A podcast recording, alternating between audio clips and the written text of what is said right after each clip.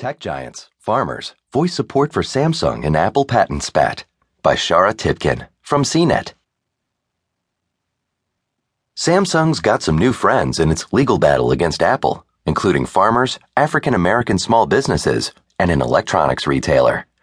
Legal experts, nonprofit organizations, and technology companies have filed amicus, or friend of the court briefs, in support of Samsung, urging the U.S. Supreme Court to consider the patent infringement case.